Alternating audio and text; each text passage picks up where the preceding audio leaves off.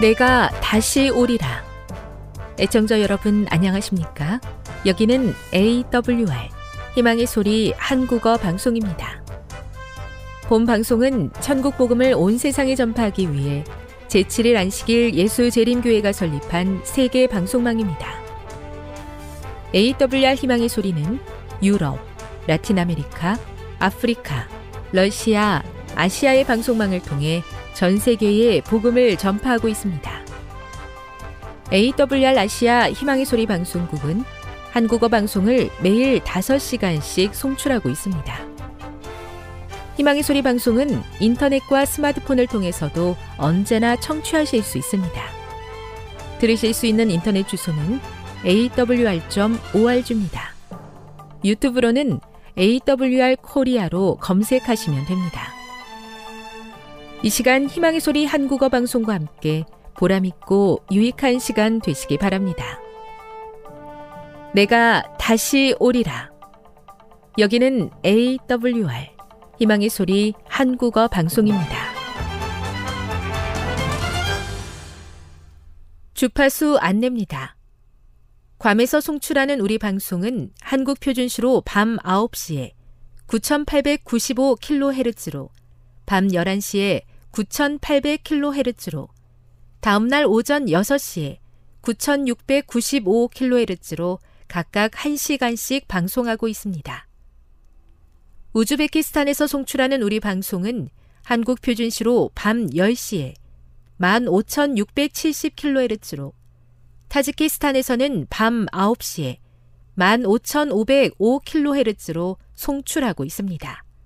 애청자 여러분의 많은 청취 바랍니다.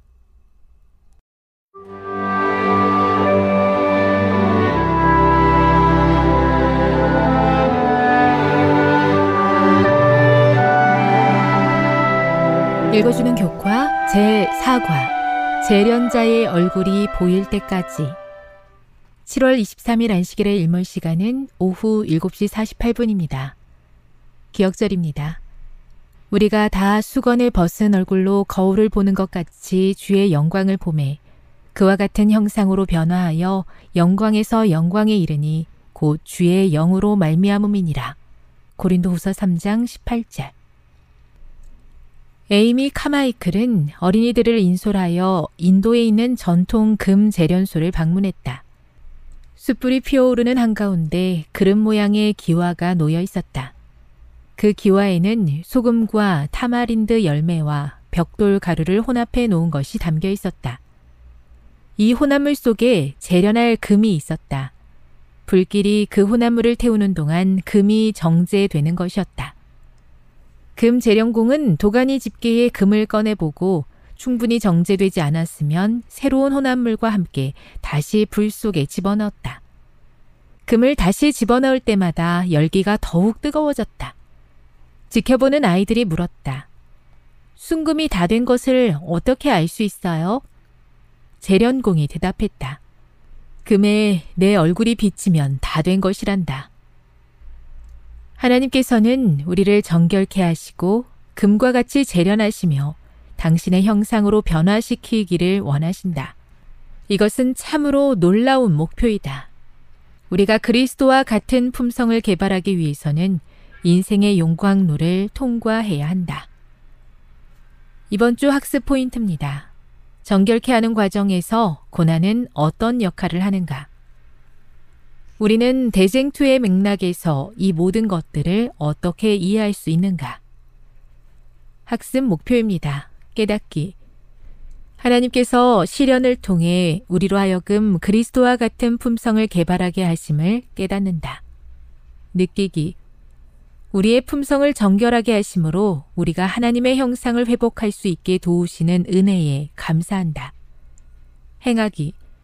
하나님께서 허락하시는 기회들을 활용하여 변화된 모습으로 예수님의 재림을 준비하며 살아간다. 다음의 내용을 안교 소 그룹 시간에 토의해 보십시오. 1.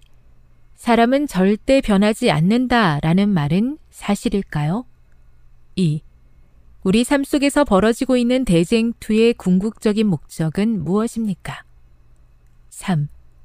욥은 그에게 닥쳐온 예상치 못한 시험에 어떻게 대응했습니까? 4. 죽음을 목전에 둔 예수님께서 가르쳐 주신 비유를 통해 우리가 배워야 할 중요한 교훈은 무엇입니까? 5. 다니엘 12장 1에서 10절에 나타나는 구원받을 의인들의 특징은 무엇입니까? 6. 바울은 공동체의 역할에 대하여 무엇이라고 설명하고 있습니까? 7. 하늘에 합당한 성품을 개발하기 위해 개인이 그리고 공동체가 해야 할 일에는 무엇이 있을지 함께 나누어 보세요. 결론입니다. 하나님께서는 우리 모두가 하늘에 들어가기에 합당한 품성을 개발하기를 원하십니다. 우리 안에 그 거룩한 변화를 일으키시기 위해 때로 시련을 사용하시기도 합니다. 그와 같은 연단의 과정을 잘 거치면 지혜 있는 자들로서 때를 분별하며 예수님의 오심을 준비할 수 있습니다. 그 일을 위해 개인뿐만 아니라 믿음의 공동체가 함께 힘써야 합니다.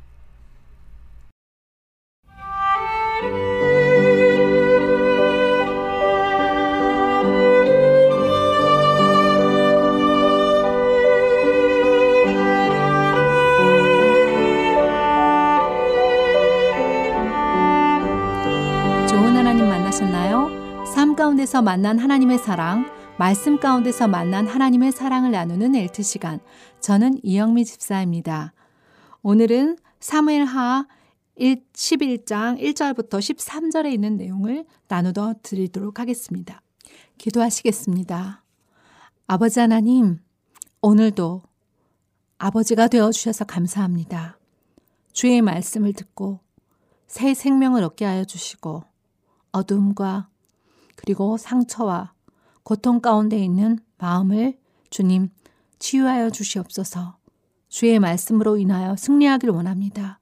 주님, 말씀이신 주님께서 오늘 우리와 만나 주시옵소서. 주님은 살아계신 나의 하나님이십니다. 주님께 고백할 수 있는 믿음을 허락하여 주시옵소서. 예수님의 이름으로 기도드립니다.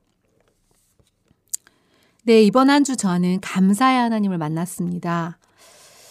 네, 제가 어, 바쁘고 분주한 때에는 마음의 여유가 없더라고요. 그래서 어, 내 입장만을 생각하고 다른 사람의 입장을 생각해 보지 못하는 일로 인해서 작은 의사소통의 문제들이 이제 큰 문제가 될 때가 있습니다. 그래서 이, 아침에 일어나서 제가 한 것은 아, 아, 어제 동안, 이번 한 주 동안에 내가 감사한 내용들이 뭔지 바인더에 한번 써보자 라고 결심한 것이었습니다. 그래서 감사의 내용을 적다 보니 자그마치 11개가 되었습니다. 그렇구나. 내가 너무 감사가 넘치는 사람이구나. 내가 감사를 계속적으로 의도적으로 기억해야지만 감사할 것이 생각나고 자꾸 필요한 것, 힘든 것, 부정적인 측면을 바라보는 게 나구나라는 생각을 해보게 되었습니다. 그 중에서 어떤 감사가 가장 많았는가라고 분석을 해보았더니 하나님께서 제가 재정의 문제를 놓고 하나님께 많이 많은 기도를 드렸는데 정말 많은 재정의 축복을 주신 것을 보게 되었습니다. 자녀에게 장학금을 주셔서 또 어, 경제적인 문제를 해결해 주시고 또 차를 사야 되는데 또 차를 선물 받아서 또 그 돈을 세이브할 수 있도록 해주시고 정말 하나님께서 많은 돈을 어, 절약할 수 있도록 길을 열어주셨다는 것을 보게 되었습니다. 그 외에도 정말 작은 것에서부터 시작해서 큰 것에 이르기까지 감사할 것이 너무도 많은데 마음에 부족한 것, 또 원하는 것, 구해야 될 것만에 집중하고 있는 제 자신으로 인해서 많이 부끄러웠습니다. 그리고 이렇게 감사의 제목들을 적고 나니 제 마음에 여유가 생겨서 아침에 어, 하나님께서 주시는 말씀을 읽는데 더 그 마음이 어, 열려지는 것을 경험했습니다. 그래서 이런 결심을 했습니다. 아, 그렇구나. 매일의 감사의 조건들을 아, 정말 생각해보고 그것으로 인하여 하나님께 감사를 드릴 때 하나님께서 더 많은 감사의 기도, 제목들을, 아, 어, 주시겠구나. 또 알게 하시겠구나. 이미 주셨는데도 내가 찾지 못했구나라는 생각을 해보게 되었습니다. 오늘 본문의 말씀은 사무엘하 11장입니다.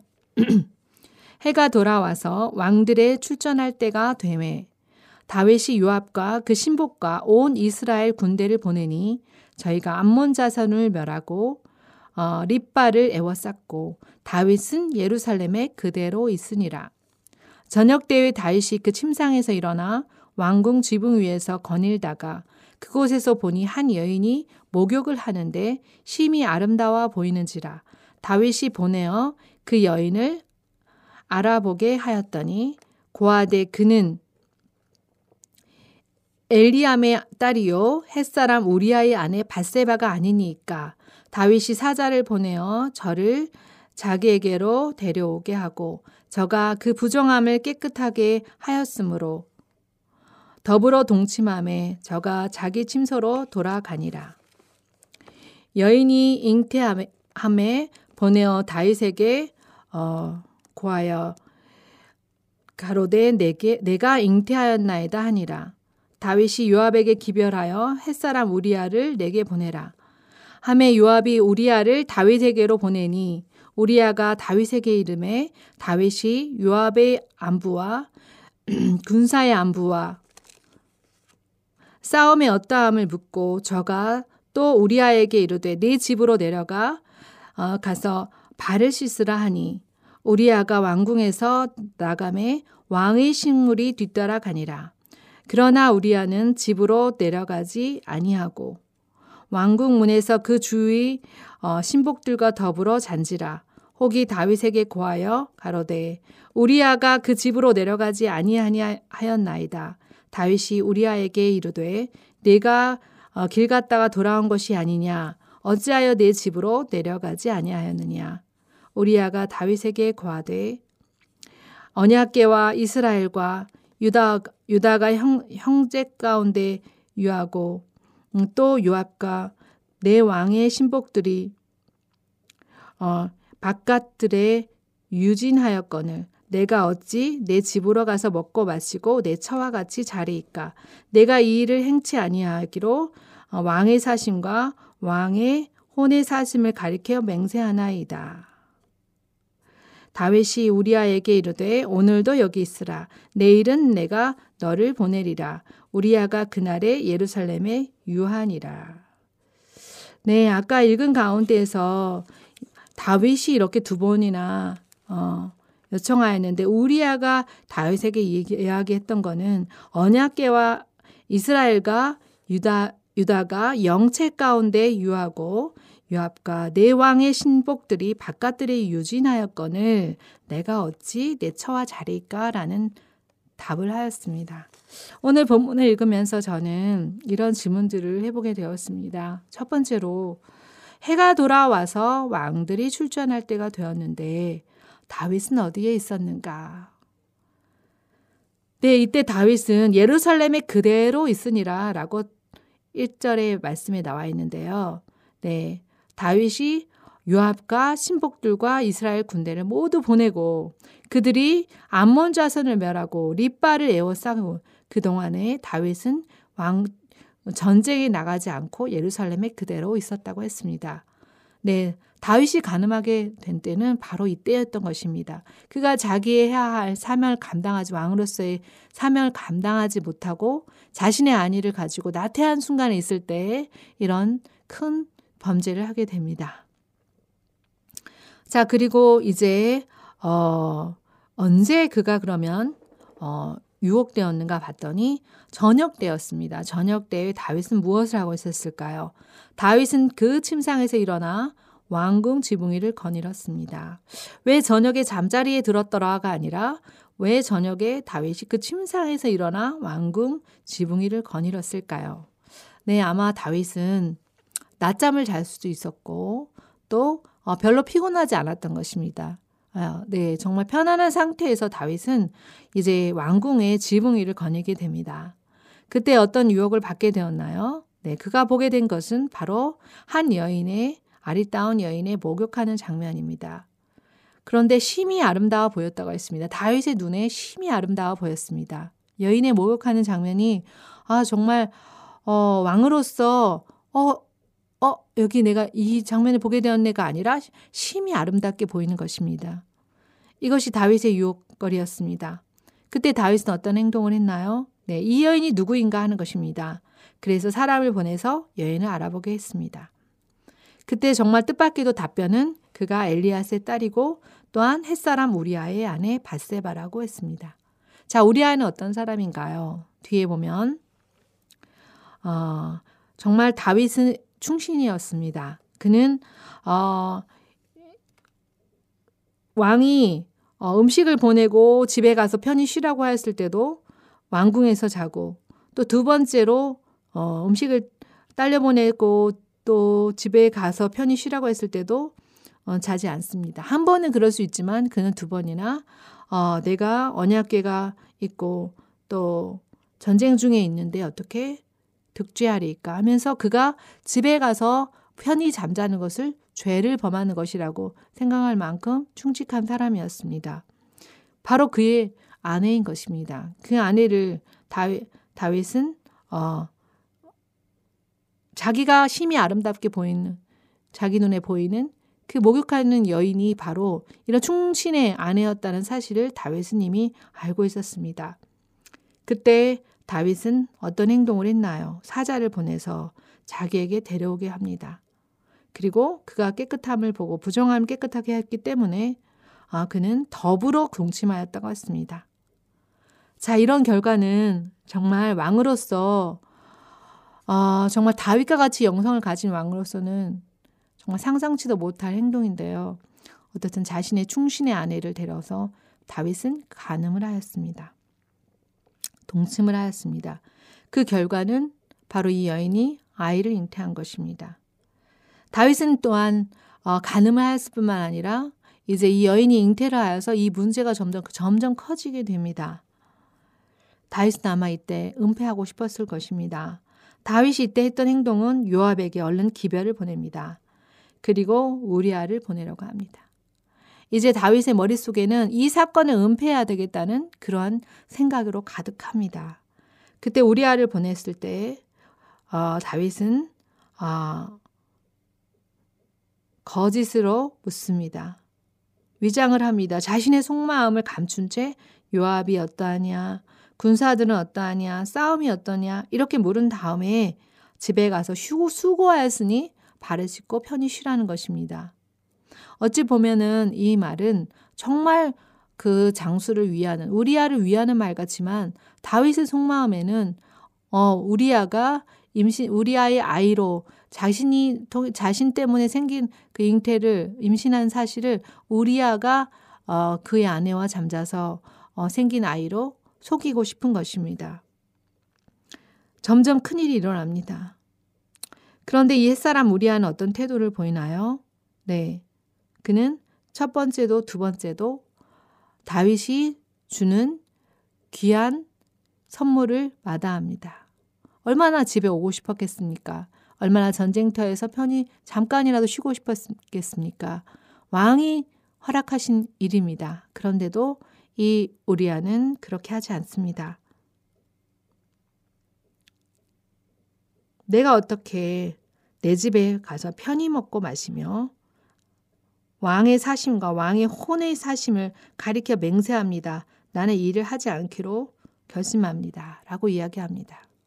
정말 왕에게 얼마나 충, 충성된 신하입니까?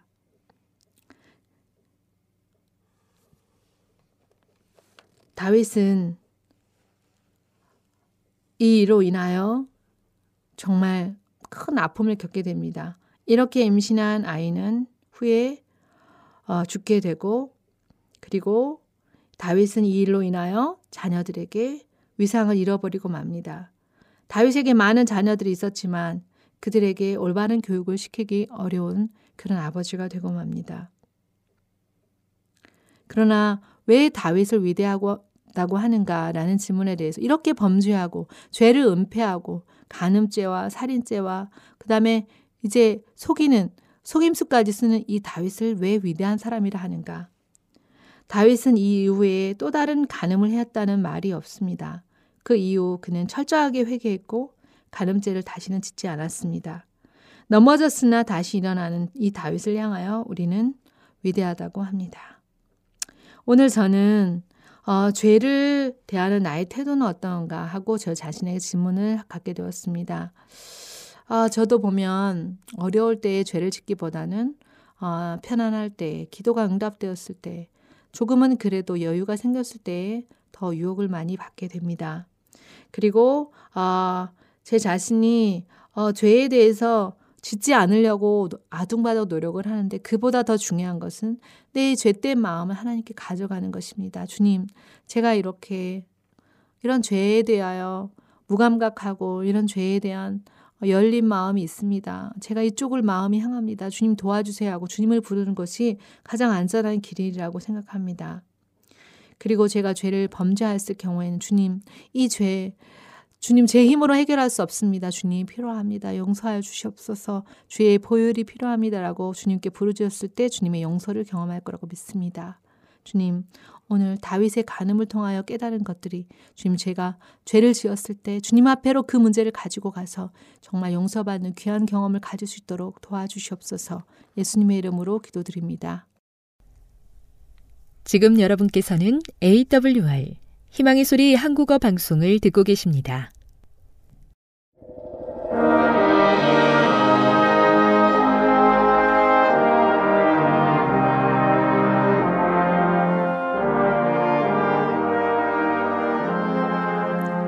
청자 여러분 안녕하십니까? 하나님의 귀한 말씀으로 감동과 은혜를 나누는 시간입니다.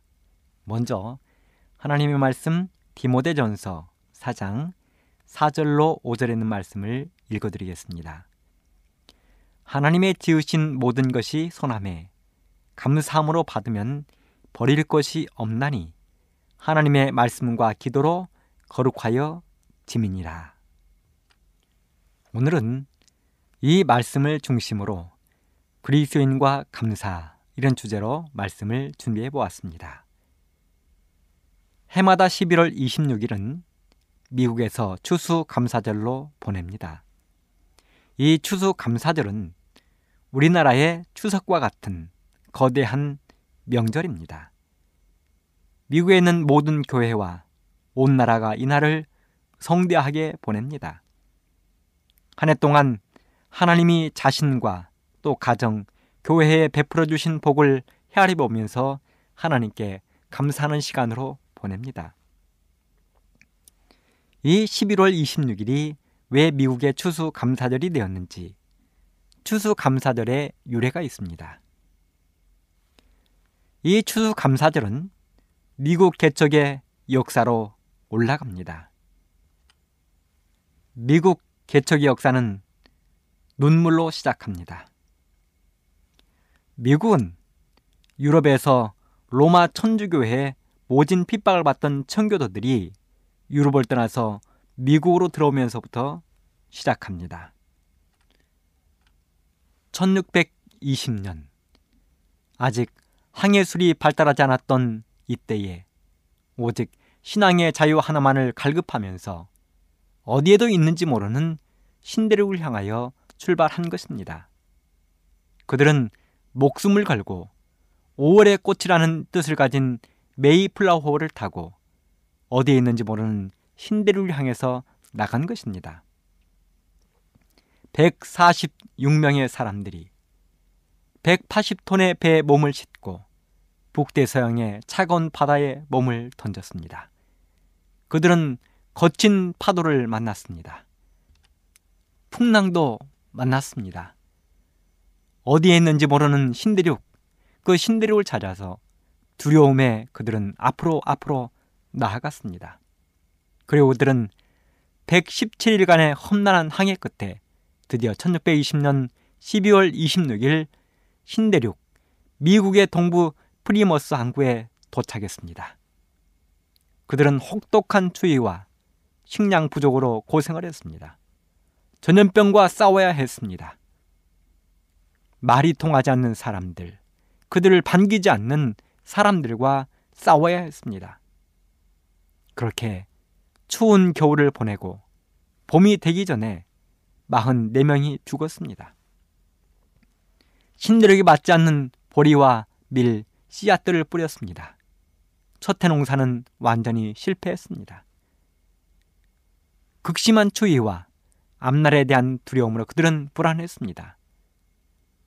하지만 그런 어려움 속에서도 그들이 할 수 있는 오직 하나가 있었는데 그것은 하나님을 붙들고 하늘을 바라보는 것이었습니다.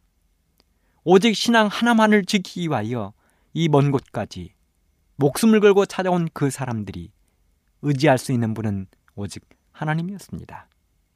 바로 그때 그곳에 살고 있던 원주민 추장 하나가 나타났습니다.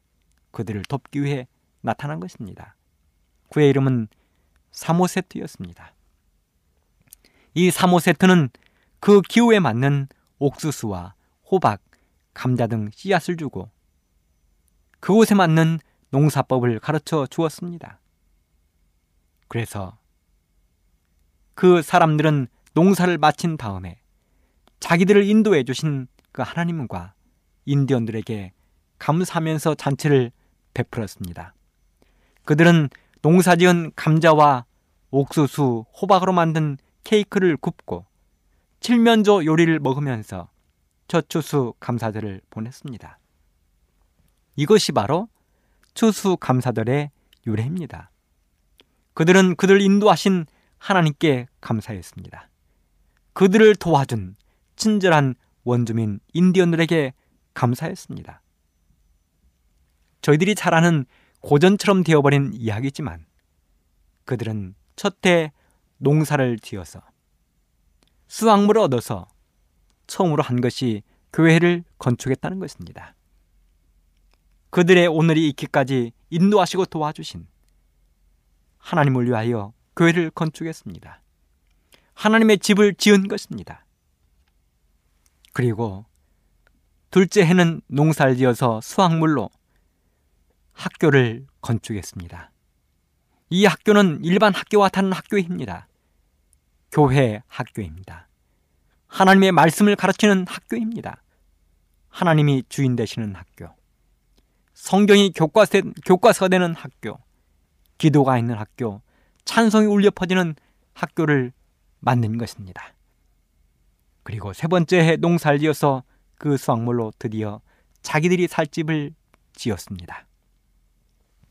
이것이 신앙입니다. 먼저는 하나님의 집을 지은 것입니다. 둘째는 하나님의 말씀을 가르치는 학교를 짓는 것이고 마지막으로 자기의 살 집을 짓는 것. 이것이 청교도들 순수하게 신앙을 찾아서 아메리카 땅, 미국을 향하여 나아간 사람들이 했던 그 일이었습니다. 처음 추수 감사절은 1623년 11월 29일 목요일 오전 9시부터 12시까지 메사추세주와 코네티컷주에서만 거행을 했습니다. 그러다가 1789년 미국의 초대 대통령이었던 조지 워싱턴이 11월 26일을 추수감사절로 선포했습니다. 하지만 3대 대통령이었던 토마스 제퍼슨 대통령은 이것을 금지했습니다. 그러다가 16대 대통령이었던 아브라함 링컨이 다시 부활을 시켜서 오늘까지 이 추수감사절을 지내오고 있습니다. 링컨 대통령은 이 추수감사절 선포문에 이렇게 기록을 했습니다. 나는 우리의 경건한 조상 청교도들이 미국 땅에 감사의 씨로 뿌린 신앙의 유산을 우리 후손들이 잘 계승하도록 이날을 국가의 축제일로 선포합니다. 청교도들은 신앙의 자유를 찾아서 아메리카 신대륙을 찾아온 즉 미국을 찾아온 청교도들은 이렇게 일곱 가지에 대하여 감사를 드렸는데요. 첫째는 180톤밖에 안 되지만 그 배라도 주신 하나님께 감사한다. 둘째는 평균 시속 3km로 항해했지만 117일 동안 계속 전진할 수 있었음을 감사한다. 셋째는 고된 항해 중에 두 사람이 죽었으나 한 아기가 태어났음에 인하여 감사한다. 넷째는 폭풍우를 만나 돛이 부러졌으나 파손되지 않음을 감사한다.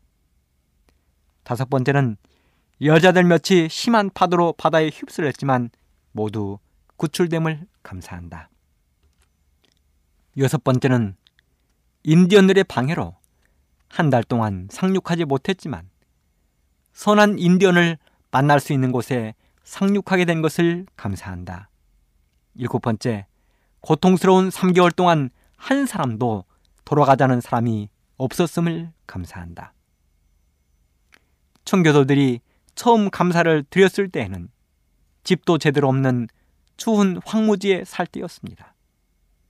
풍요로운 수확과 행복한 환경에 살던 때가 아니라 옥수수와 감자 몇 개로 하루하루를 연명하던 때에 그들은 감사를 드렸습니다. 절망할 수밖에 없는 외로운 상황에서 그들은 감사를 드렸습니다. 그들의 그러한 감사의 정신이 오늘처럼 위대한 미국을 건설하게 한 것입니다. 그러므로 이 방송을 듣는 사랑하는 우리 애청자 여러분, 여러분들의 삶에도 감사가 청교도들처럼 가득가득 일어나게 되기를 간절히 바랍니다. 오늘 사도 바울 선생은 우리 향해 말했습니다. 디모데전서 4장 4절에 하나님이 지으신 모든 것이 선함에 감사함으로 받으면 버릴 것이 없나니 하나님이 지으신 모든 것들이 좋은 것입니다. 그것들을 감사함으로 받으면 이 땅에 버릴 것이 아무것도 없다는 이야기입니다. 빌립보 4장 6절은 이렇게 기록했습니다. 우리가 잘 아는 것처럼 이 빌립보서는 사도 바울이 로마의 감옥에 갇혔을 때 쓴 편지이지요. 감옥에 갇혔던 사도 바울이 빌립보 교인들에게 이렇게 편지를 썼습니다. 아무것도 염려하지 말고 오직 모든 일에 기도와 간구로 너희 구할 것을 감사함으로 하나님께 아뢰라. 데살로니가 전서 5장 16절로 18절 항상 기뻐하라. 쉬지 말고 기도하라. 범사에 감사하라. 이는 그리스도 예수 안에서 너희를 향하신 하나님의 뜻이니라. 우리가 모든 일에 감사하는 것, 이것은 하나님의 뜻이라는 말입니다. 물론 형편과 처지에 따라서 힘들고 어렵고 고통스러운 환경 속에 처해 있는 분들도 많이 있을 것입니다.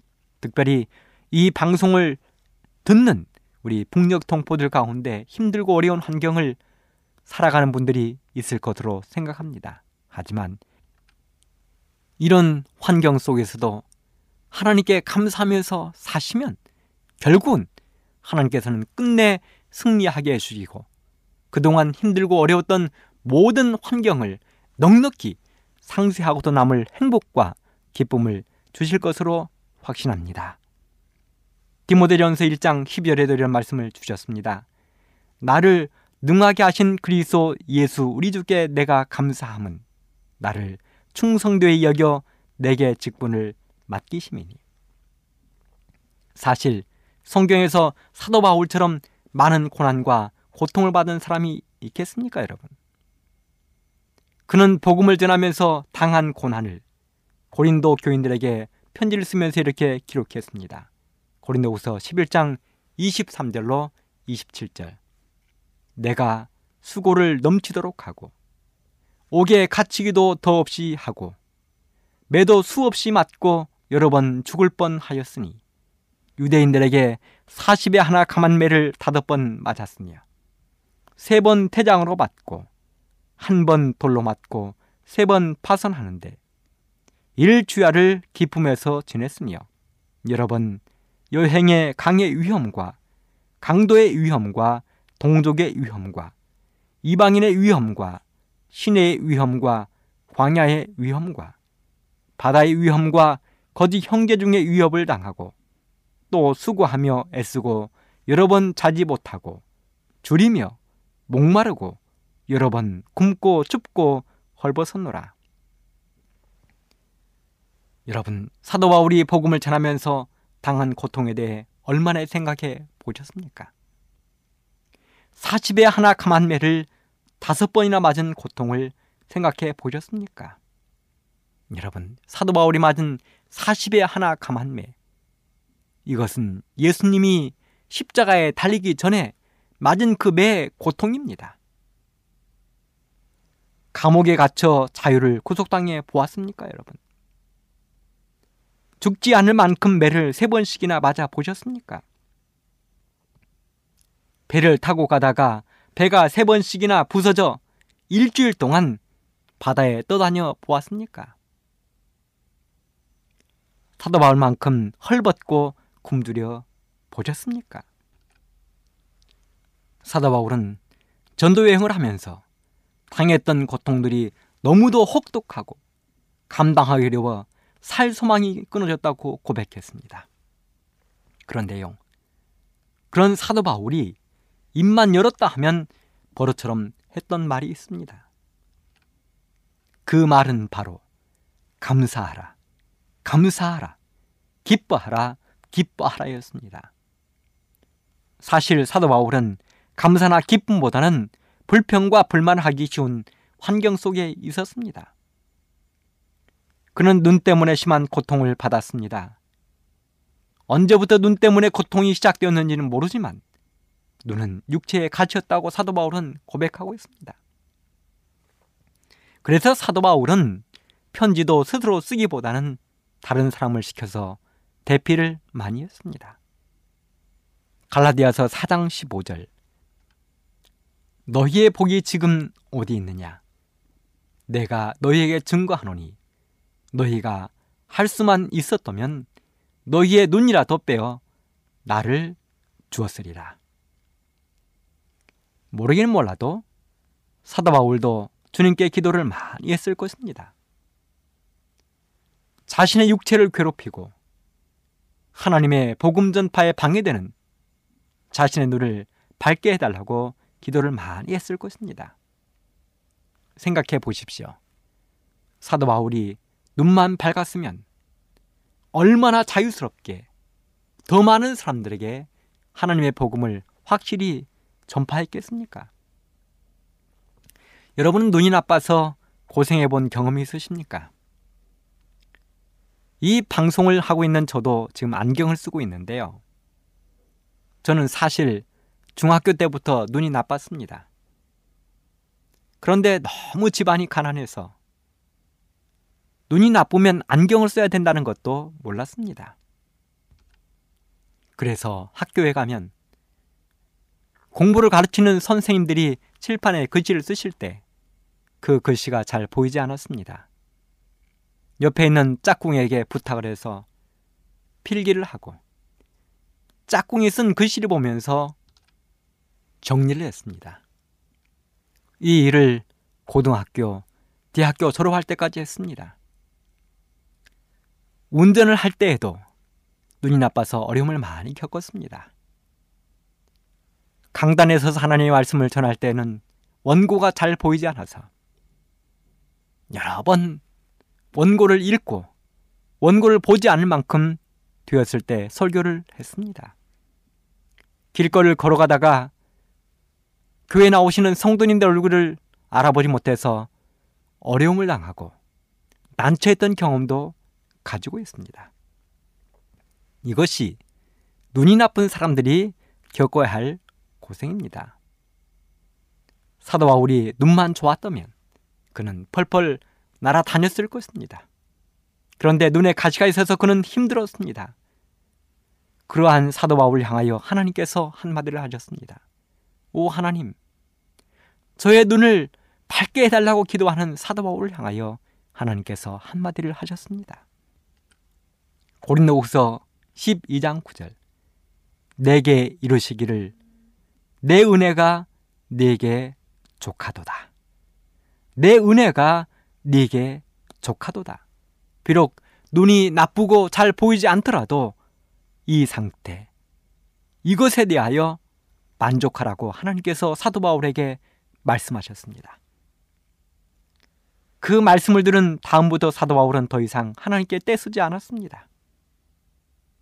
그 상황을 감사하기 시작했습니다.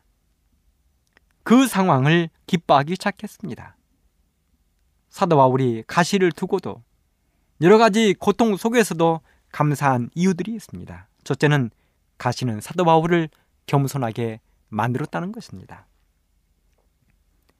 사실 사도 바울의 가문은 대단했습니다. 사도 바울은 베냐민 지파였습니다. 여러분 왜 사도 바울이 베냐민 지파임을 그렇게 자랑했을까요? 이유는 간단합니다. 야곱에게 열두 아들이 있었는데 야곱의 열두 아들 가운데 유일하게 하나님이 약속하신 땅 가나안에서 태어난 아이는 베냐민입니다. 나머지는 모두 이방 땅에서 나왔습니다.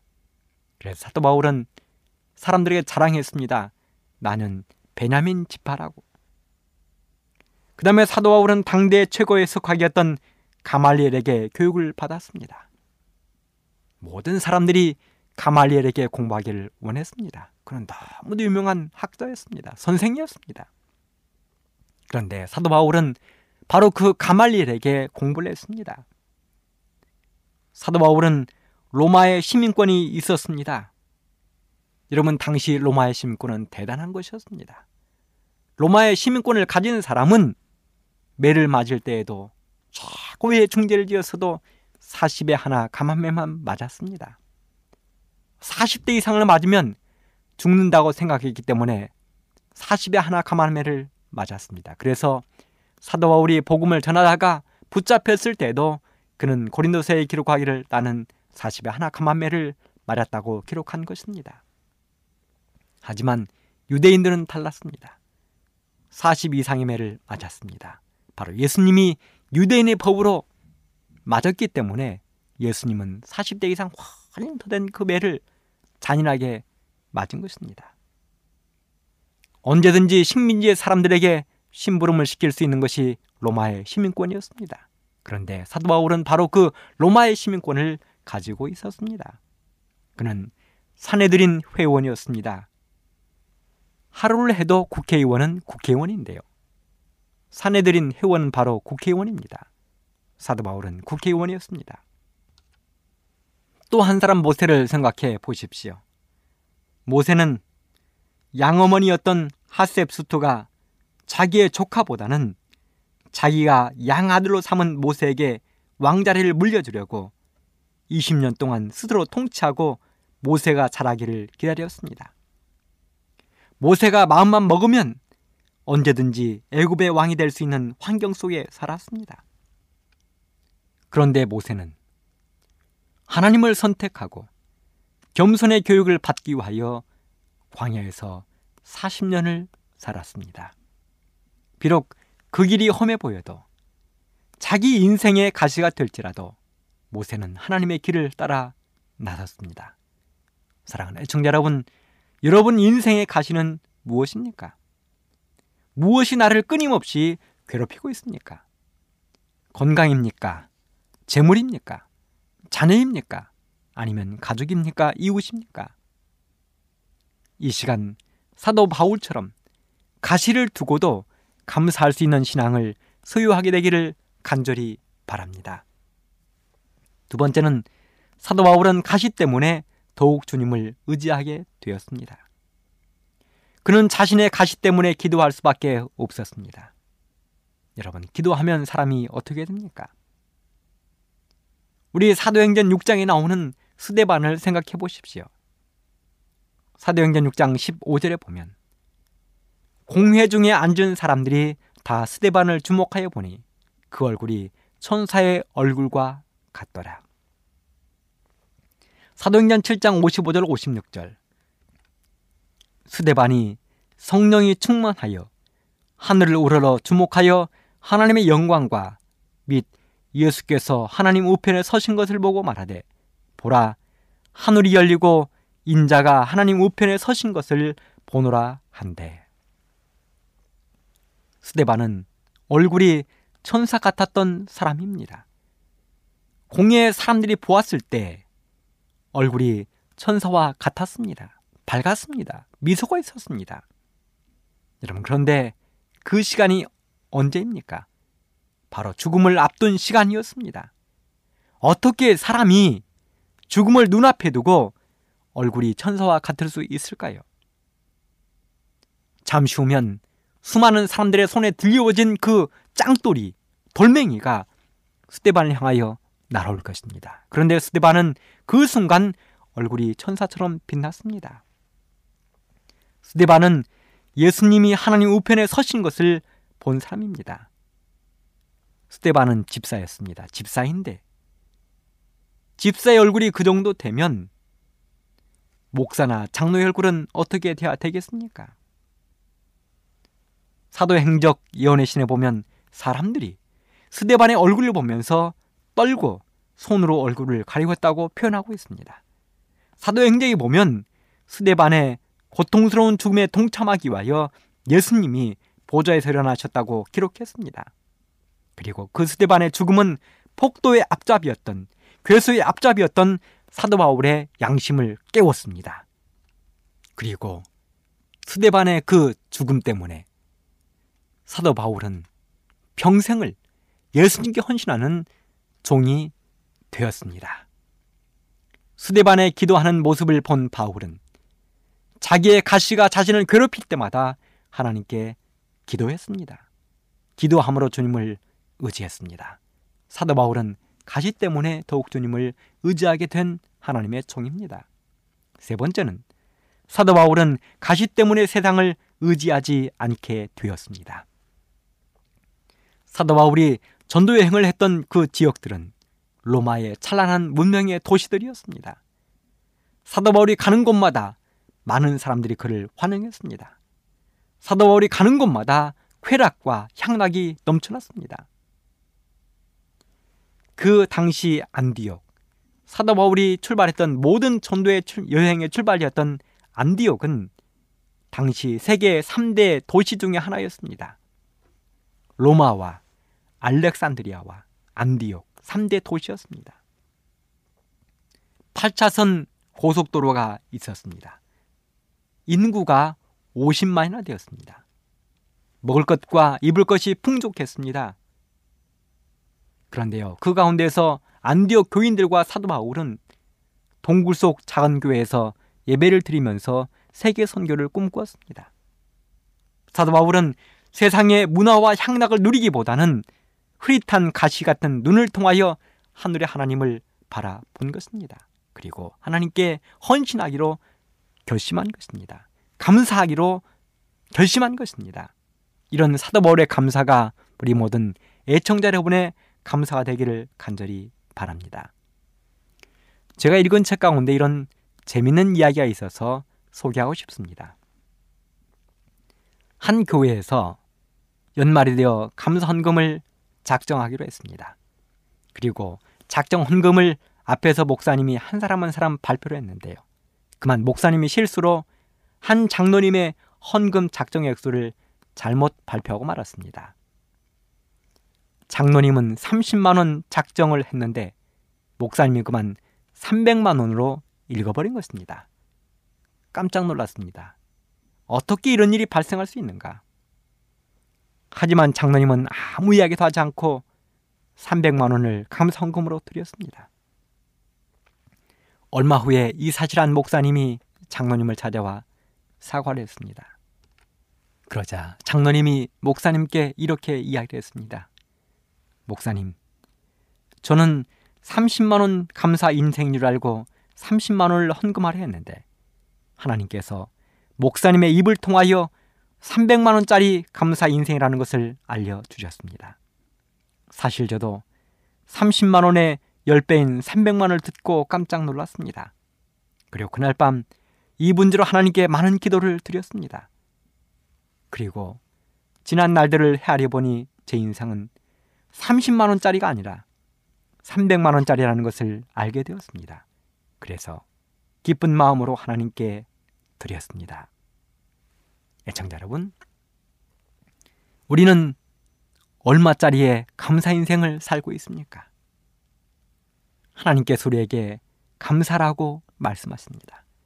감사는 하나님이 우리를 향하신 뜻이라고 말씀하십니다. 물론 우리는 여러 처지와 환경이 다르기 때문에 감사할 수 있는 조건도 다를 것입니다. 하지만 분명한 것은 우리가 봄사에 감사하면 하나님께서는 우리에게 큰 복으로 훗날 채워주실 것입니다.